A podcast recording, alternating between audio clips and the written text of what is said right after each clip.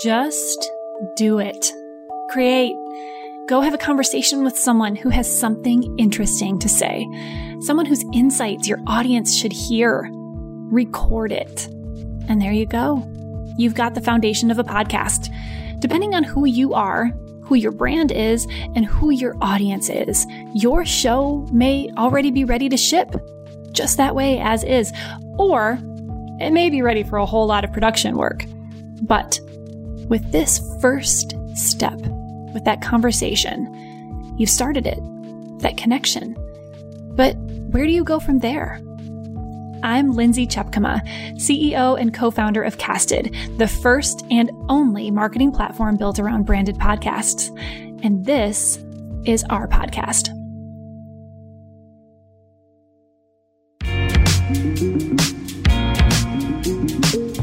We're back, we are talking to marketing leaders and business leaders linked to the brand podcast you love to understand the roles that those shows play in the brand's overall marketing strategy and the business story. You're getting a behind the scenes, or I guess rather behind the mic, look at why those brands are investing in podcasting, why those leaders support them, and how they are driving strategies and businesses forward. Today's conversation is with the one, the only Dave Gerhardt. It's no secret that Dave and I share a deep love for podcasting. This medium has become a huge part of both of our lives, which made it really special to hear how his love affair with podcasting began, as well as how he's leveraging the microphone still today. You'll even hear a few ideas that you can take action on today. I'm Dave Gerhardt. I'm the Chief Marketing Officer at Privy. Awesome. And I'm so glad that you're here. I'm so excited to talk podcasting with you. Tell me a little bit about how you fell for podcasting and, and kind of where where it started, part of your story from a marketing strategy, marketing leadership perspective. So I started my first podcast in March of 2014 and it was called Tech in Boston uh, I was not even working in marketing at the time, but I wanted to like it wasn't actually a marketing endeavor. It was I wanted to start a little bit of a like side project of, of my own, and I kind of always wanted to start something, a blog, a newsletter, and I was just like, you know what, I, I I got really into podcasts and I was listening to them all the time at a time when it was like, you know, it's not even that long ago, but 2014 I'd be on the bus riding home, listening to a podcast, and I'd, you know, talk to someone like, "Oh yeah, like what do you do on the bus?" Or I listen to a podcast, and so he's like, "What's a podcast? Like, how do you even do that? Like, do you need like a USB cable? Like, and you have to hook it up to your computer?" And so I, I was listening to a podcast called This Week in Startups, and I was really into startups at the time.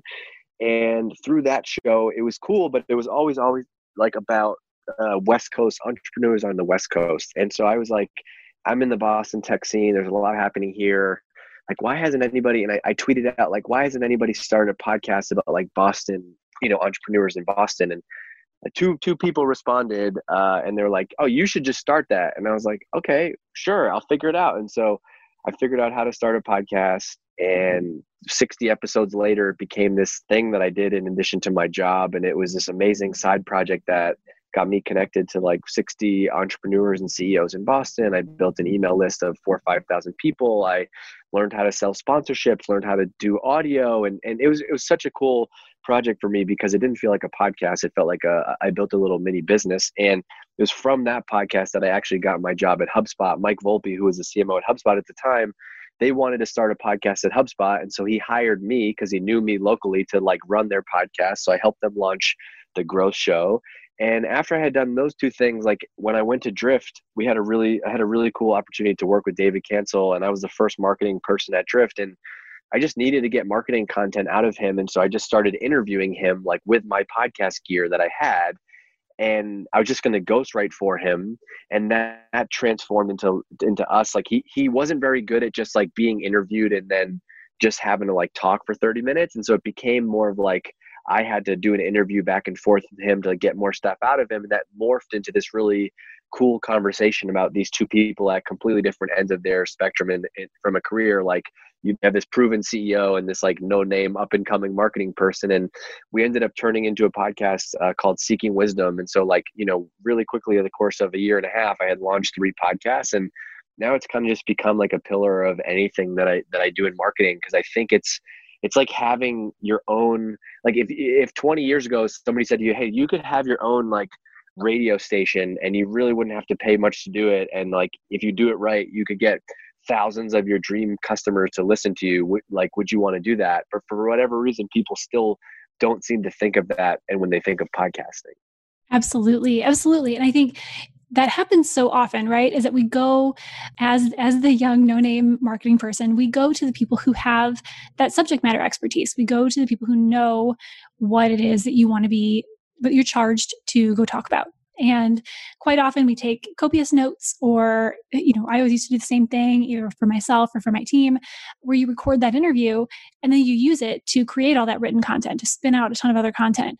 And somewhere along the way it was like why don't we just turn this into a podcast? Right. And those are the most interesting podcasts to listen to because it really is inviting the listeners in on a conversation right it's it's allowing them to listen in on on something that they wouldn't otherwise be able to be in on right yeah and like be, be, from that we told the story of building drift as it was happening on the podcast and so there's people who heard us talk about getting like our first 100 customers on that podcast and I think you're exactly right. Like we, we cre- you create this relationship because I, I think it's it's such an intimate marketing channel where it's the only one that I know that like I, I could be at the gym listening to your pod like I could be listening to this interview in, in, in a couple weeks when I'm working out in the morning or you know mowing the lawn or shoveling the driveway or cleaning the house while the kids are napping and I, don't know of how many other marketing channels like have that opportunity and I think it, it is really cool because you can just be yourself and just kind of like turn on the mic and if you have something that's interesting to say to even five people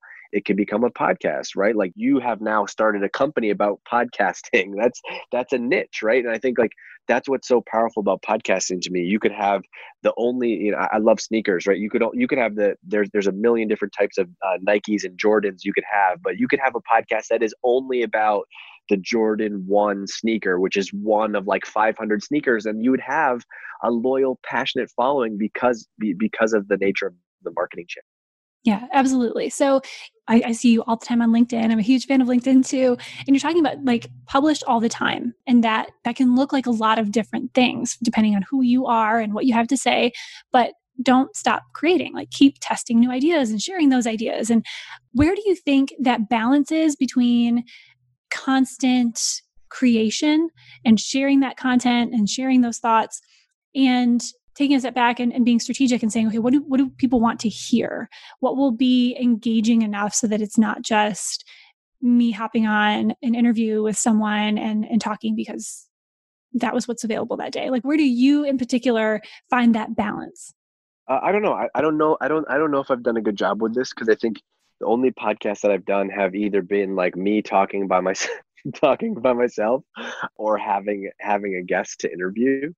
And I think I don't necessarily think that that's right or wrong. I've done it because I think if marketing is not fun, you're never going to be any good at it. And so talking and and and like hosting a radio show has kind of been like a dream and and so I get to just do it on on podcasts. And so that's that's fun for me to do where maybe if i was more of like a methodical storyteller i would i would do a podcast more of like the npr style. And and lately i've been thinking about like maybe maybe i should do something like that and, and learn that skill. But i think it's it's the, the other format has been a little bit more natural to me. And and through marketing which is kind of my niche and, and through through the companies that i've worked at like we've had like at drift for example the whole strategy was like let's talk to the best marketers out there. And, and at privy the whole strategy is let's talk to the best e-commerce marketers out And so it's not about me, it's about doing interviews with them. And so that, that is made for an easy format. But I do think that, especially in B2B, we kind of tend to interview the same like 15 people over and over and over again. And so I think there is a huge opportunity to, to do something that is more creative. And uh, I think, you know, you should be the best marketers have to think about like, evolving any any channel right like email has to continue to evolve social has to continue to evolve like maybe I need to think about evolving the next version of like what I do for a podcast. But yeah, that's just kind of what I've done. I always say, you know, who's it for? why are you doing it with anything? I mean, that's just marketing, that's content, that's podcasting. Who are you doing this for? And the more specific you can get, the better. And why are you doing it? Because you can't you can't serve everyone with everything. And I think just hearing you say what you just said, I would add one more thing is is who are you? Like what do you bring to this? Because like you said, if one one format, one approach is more natural to you, that does not make it the natural um, engaging content for someone else. So I think that that's a really important part of the equation too. I think you also have to learn like your audience also needs to drive some of this and and I think the audience that I the audiences that I have marketed to have told us what they want to hear is they want to hear from the experts and they want to hear like they want to have a conversation like they're having a coffee with an expert and someone someone that they wouldn't get a chance to meet in real life and so like that that's been an insight that has driven some of that. I think the cool part about marketing is like it has to be this continuous feedback loop. And so I, I would be listening to what my customers and actual people that, that have a relationship with my business are saying.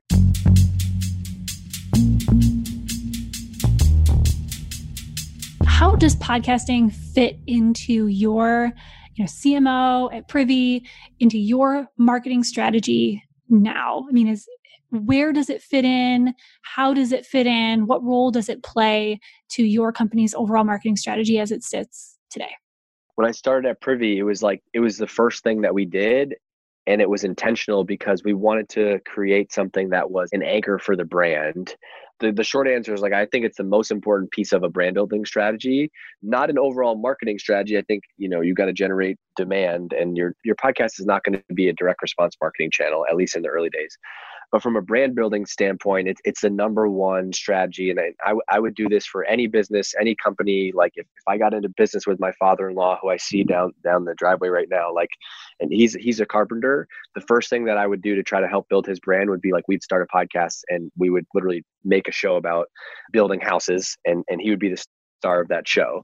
And so, because if you start with that podcast, then you have audio and ideally you film it all so you have video too and if you have those two things then you can easily like you can get so much content out of that one episode you can get blog posts you can get video clips you can get decks you can get graphics and so I've seen a lot of people try to go and like think that you build a brand through like, well, we're just going to blog our way to a brand and tweet our way to a brand. And it doesn't work that way. And so, like at Privy, the brand that we're trying to build is around e-commerce marketing. We want to own e-commerce marketing and be known for e-commerce marketing. And so what did we do? The first thing that we did in January was we launched the e-commerce marketing show. Not the sexiest name in the world, but it's exactly what we want. It is a it is a weekly show about e-commerce marketing that says, "Hey, we're the experts in this thing and we're going to bring on the best people from around the industry to come talk to you. Come and listen to us." And now we've kind of planted that flag for our brand and said like this is who we're for then from there we can turn all of that podcast content into all the other things that are, that are going to feed the marketing machine that we have. And so like the podcast drives email content it drives video content and all, all the stuff that, that I, I mentioned before. So it was honestly the first thing that we did because i think it's the most eh, it's it's a marketing channel that gives you the most leverage i think if you can if you can start. Yeah i think quite often a lot of people stop short right? So they publish they go have a great conversation and they publish it and then maybe they share it on social media. And and then it's a separate siloed part of the overall strategy right? So you have your other content and you have your email marketing strategy and you have your website but you're not fueling it with those great conversations you have as part of the podcast. And, and I mean, obviously that's how I feel because that's the whole basis of Casted, but is to have those great conversations.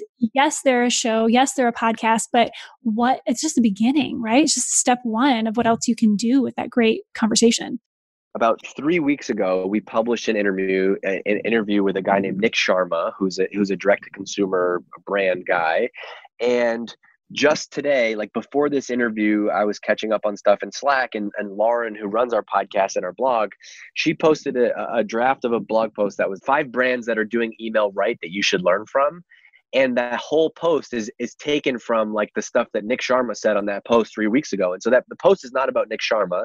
It's about three brands that you should follow for email, which we know that our customers want. They want more email examples.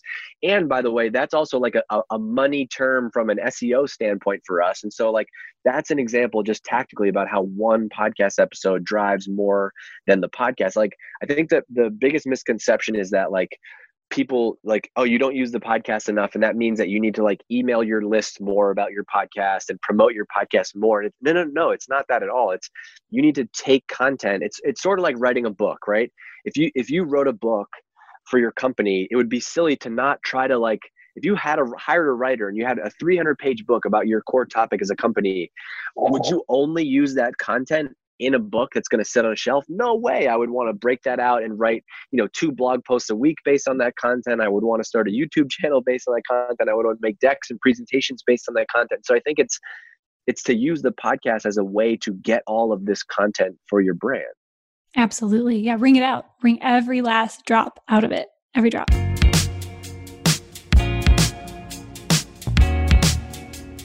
So we're all still social distancing. Um, everyone's talking about the new normal. What I think that assumes that there was an old normal, which is a whole other conversation. But in the absence of events in the in whatever conferences are going to look like as we emerge from quarantine, tell me what role you think all of this that we're talking about with podcasts and, and rich content and rich media fit into marketing as we know it from this state forward. I think to me, I think the thing that's changed the most is like there there is I think everything has kind of blurred. And so like I, I've seen even like in our podcast, for example, people are just listening at all different times than they were. And I've, I've even noticed this in my personal life. Like I, I don't have a commute anymore. And so I have to put podcasts on at different times. I think like the thing that I've been thinking a lot about is just like, how do you create more, how do you create more on demand content as opposed to being like, go to our webinar at 2 p.m. tomorrow and, and so i think like creating more on demand content but also creating content that you don't have to necessarily like you should let your customer let, let the listener the consumer dictate the channel. So hey great you want to get this new deck like you can flip through it or you can watch the video version of it or you can listen to it on our podcast. Like i love we, we recently started taking like webinar recordings and and replaying them on our podcast because when you send out when you send out a link on Zoom, like who's going to actually listen to that replay versus like people are like now your webinars on the Apple podcast feed or Spotify and like you can go listen to that while you're while you're at the gym or doing whatever you're doing. Yeah. I, I mean, again, say it, say it louder for those in back. It's everyone is doing these um, online events and virtual events and webinars, which is great. That's awesome. Do those, especially if they're working for you. But that's great content. And everything that you're saying here, like turn that into other content, pull blog posts from it, pull recap emails from it, pull podcasts from it. Can I give an idea? Let, let's give an idea for people right on the spot.